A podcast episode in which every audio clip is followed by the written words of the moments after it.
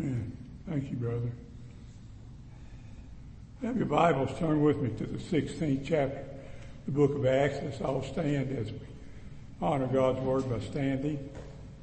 I'm going to read, begin reading in verse 30, which is a very familiar verse. I'm going to read through verse 33, our text today. Verse 30 of the 16th chapter of Acts says, and brought them out and said, Sirs, what must I do to be saved? And they said, Believe on the Lord Jesus Christ, and thou shalt be saved in thy house. And they spake unto him the word of the Lord and to all that were in the house. And he took them, that's the same hour of the night, excuse me, and washed their stripes and was baptized in, in, in, in all this straightway. Gracious Heavenly Father, we thank you for this day. Thank you for blessings of it. We thank you for this man that was saved, this jailer, Lord. It, it meant a lot to people down through the years. A lot of sermons been preached on him. Lord, I just pray that you'll see fit to bless us. Take care of us. In Jesus' name I pray. Amen. Thank you. may be seated.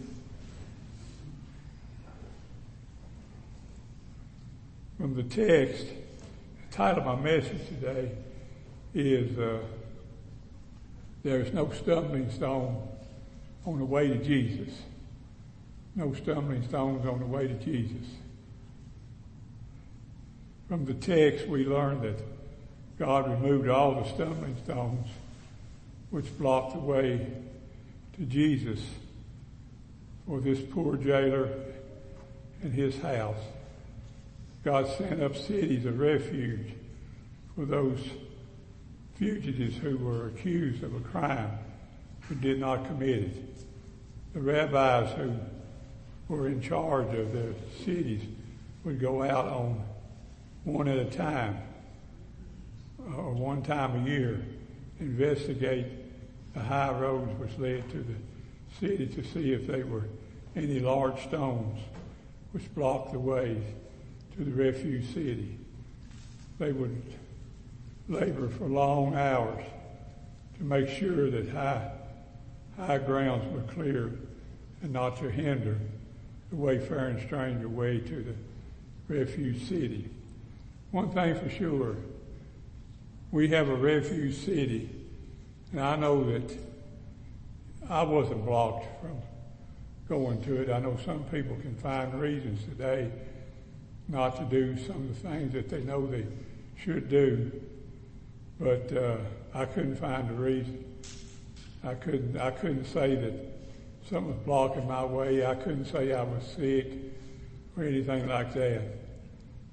So God always, God had a preparation for everything. He, as, I just read to you there a few minutes ago, he would lead, they would take this committee, they would go out and, and any large stones they had on that route that went to Jesus, they would remove those stones take them away. I want to assure you today that God has prepared the way Christ for all his elect children.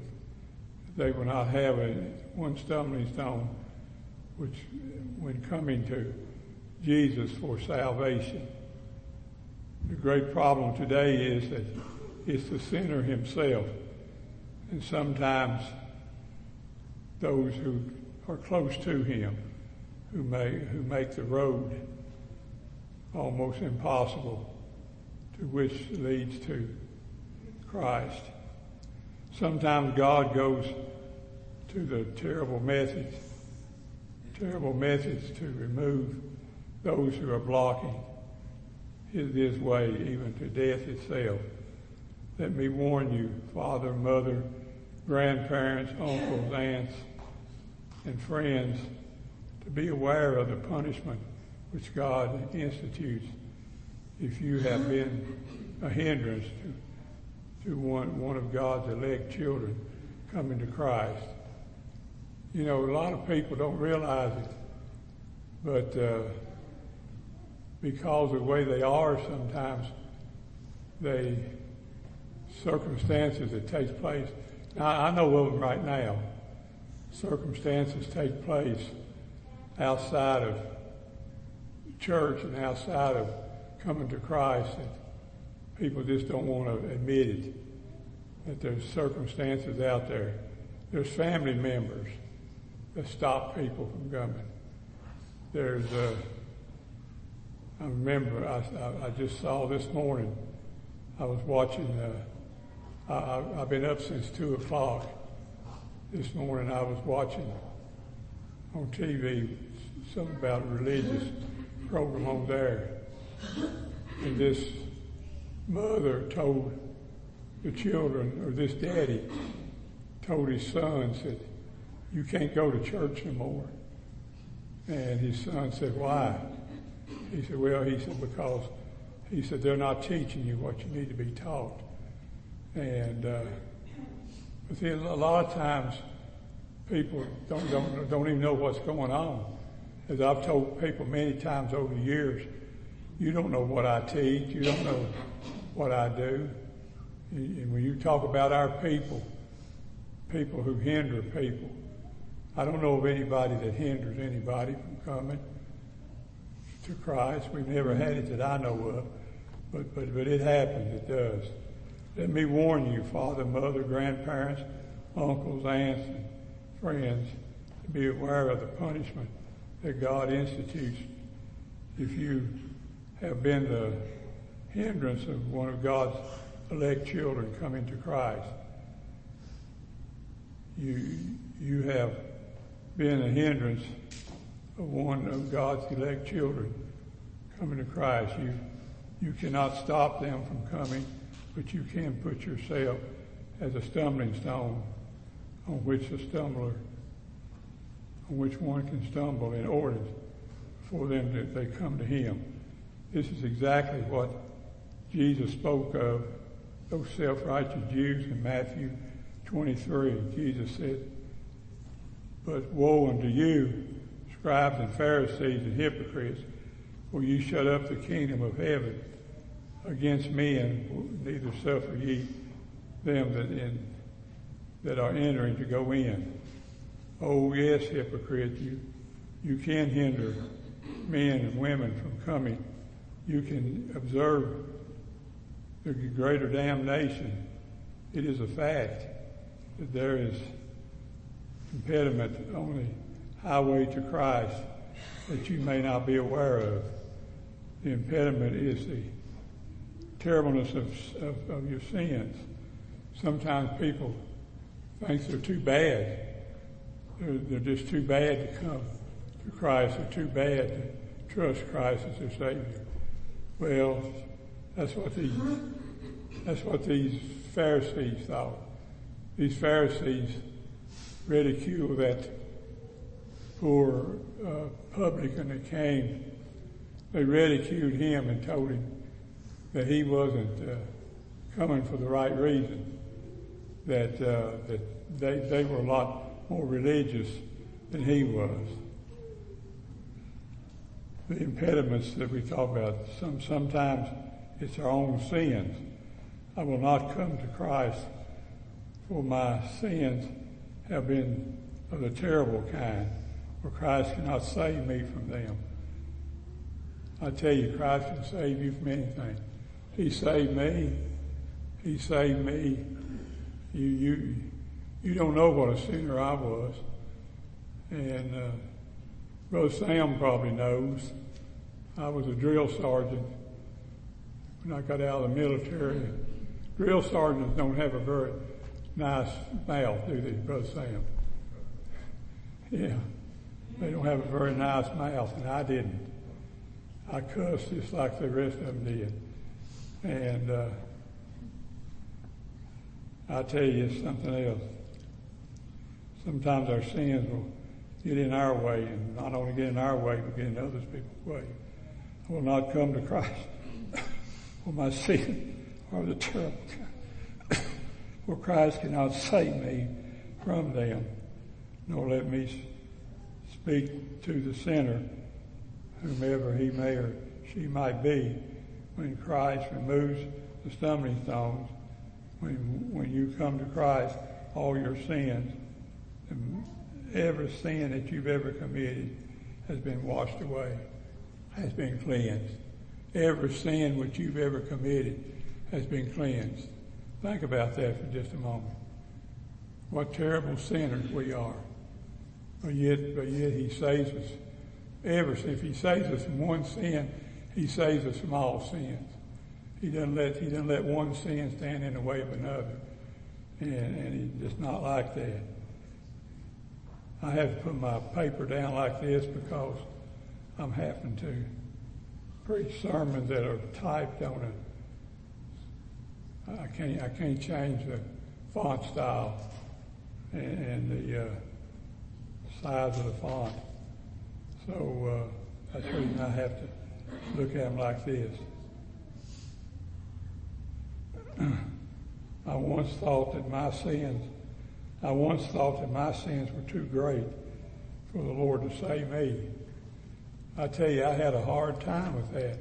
Had a hard time with that from, from the day I was made a profession of faith until I realized what it meant to really be saved. Had a hard time with that. I had a terrible time with it.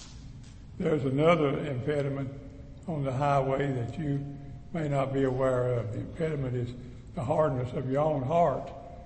Sometimes, sometimes you don't want nobody to talk to you. You want nobody here to talk. Don't want nobody to show you what's wrong with you. You know, I, you don't have anything wrong with you. The only, only thing you have is you're going to hell. That's the only thing. And if, if that ain't a lot of wrong, that's a lot of wrong. I just thinking today of the people. Every time I hear about somebody dying, I think, well, now today they know where they are.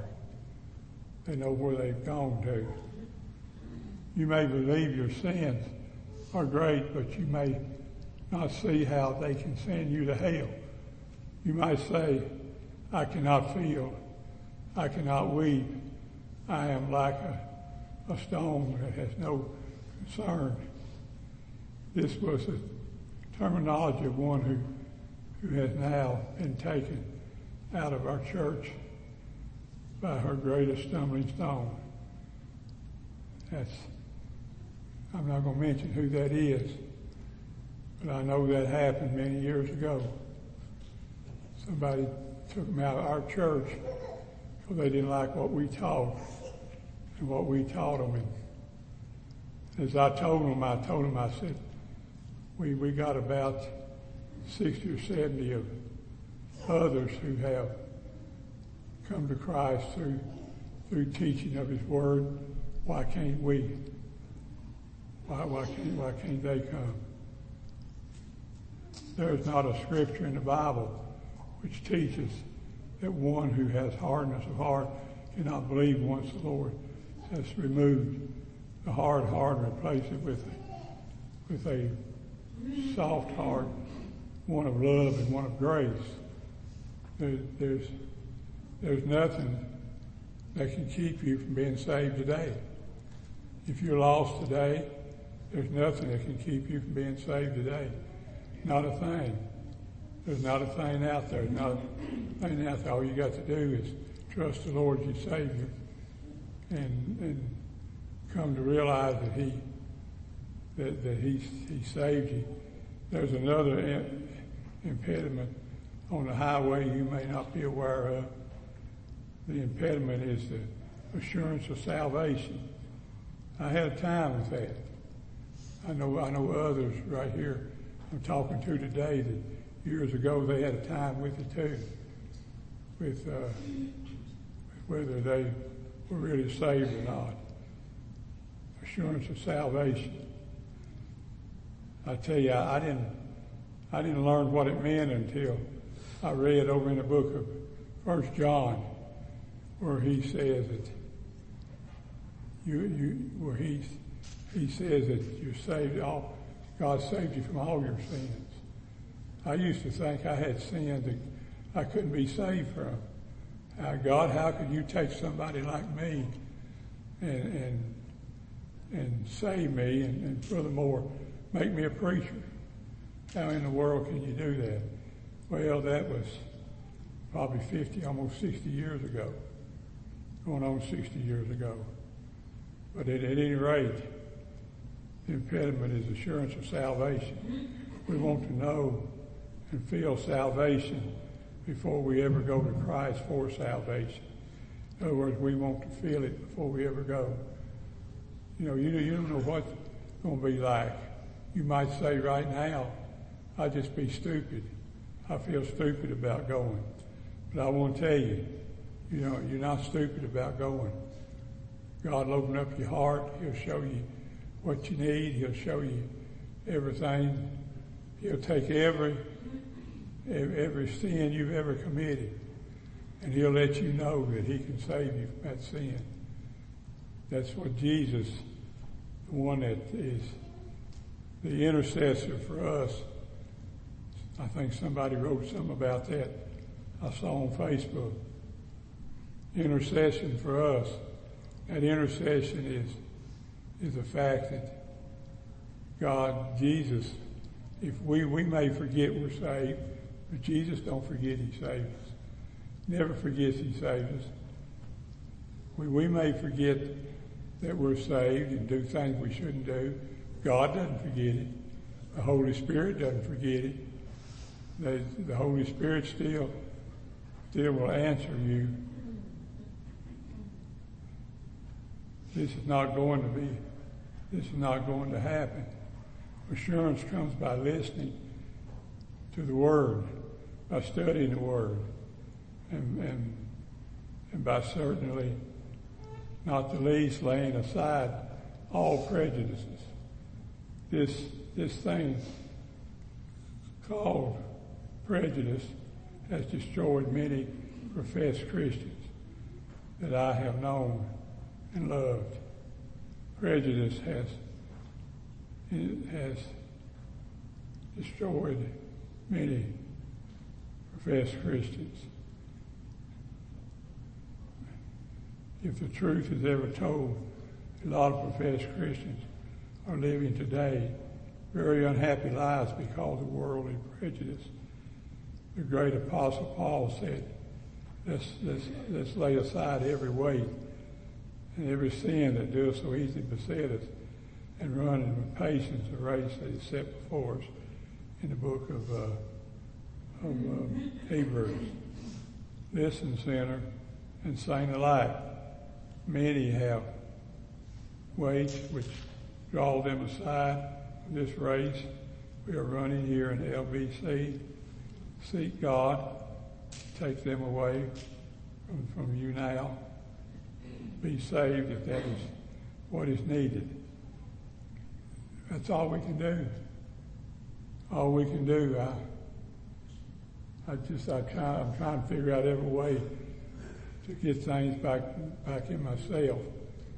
And as you can see, I'm, I got oxygen tanks right here beside me. I'm set up with them and uh, I'm trying to get that out of my way. Trying uh, to pray that I can remove that that, that drop that, that thing that you know you got an excuse. We got an excuse. It's almost like some people just just rejoice because they've got an excuse. We have an excuse. I'm sick. We're too sick to come. We're too sick to be saved. We're too sick to Christ. Doesn't care how sick you are. He'll save you and then he'll heal you. He'll save you and he'll he'll he'll let you know that he's there. If you have a ref, you need to run to somebody, you got somebody to run to. What a great blessing that is. I pray probably 50 times a day. And I know some of you do too and, and Jerry's family had a lot of reason to pray for him. And I pray for him every day. Every day since it happened, I prayed for him. Somebody told me I was telling somebody about it. They didn't. They didn't know him. They didn't know none of you. I was telling somebody about him having a red, and they said, "Well, his his stuff is not over until they start lawsuits. Lawsuits come, and that's true. That's true. Things aren't over. Things are not always over. God can see us through those. God can watch you. God can. Christ has His eye on you every day. He's got His eye on me. He's got His eye on you. He's got His eye on us every day, and He's watching us. He's watching us, and you'll say, "Well, can I get in trouble?" Yes, you can. You get in trouble. You can sit church and talk to each other and be in trouble. You can sit in church, as I said Wednesday night. You can sit in church and not never sing. You know, you, you God gave you a good singing voice. You need to be singing. You need to be singing for the Lord. Sing for the Lord. Don't hang your don't hang your heart, heart, uh, hearts up on the reeds. Don't hang them up there. Don't don't give up on it. What's the use? Some people says, what's the use? Well, what do you mean, what's the use? There's a lot of use there. A lot there, a lot, a lot that you can't cover. I can't cover it. You might say, well, Brother Paul, uh, I have a fellow, every day he'll ask me tomorrow, if I see him tomorrow, he'll ask me, he'll say, how many did you save yesterday?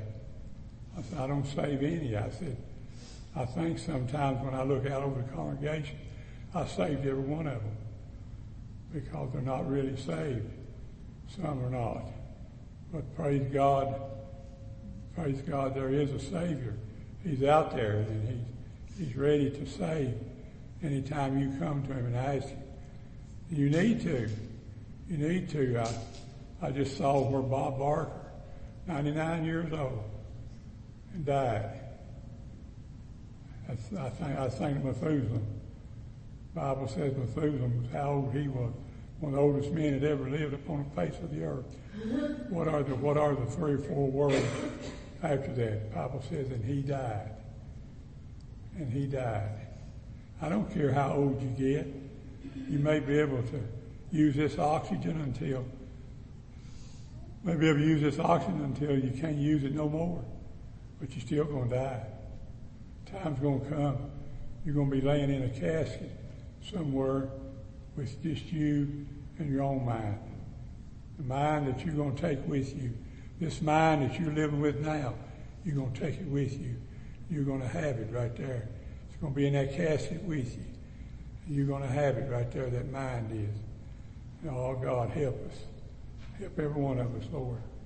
I pray, God, that He'll help every one of us. I want to close for today appreciate y'all coming. I appreciate you listening.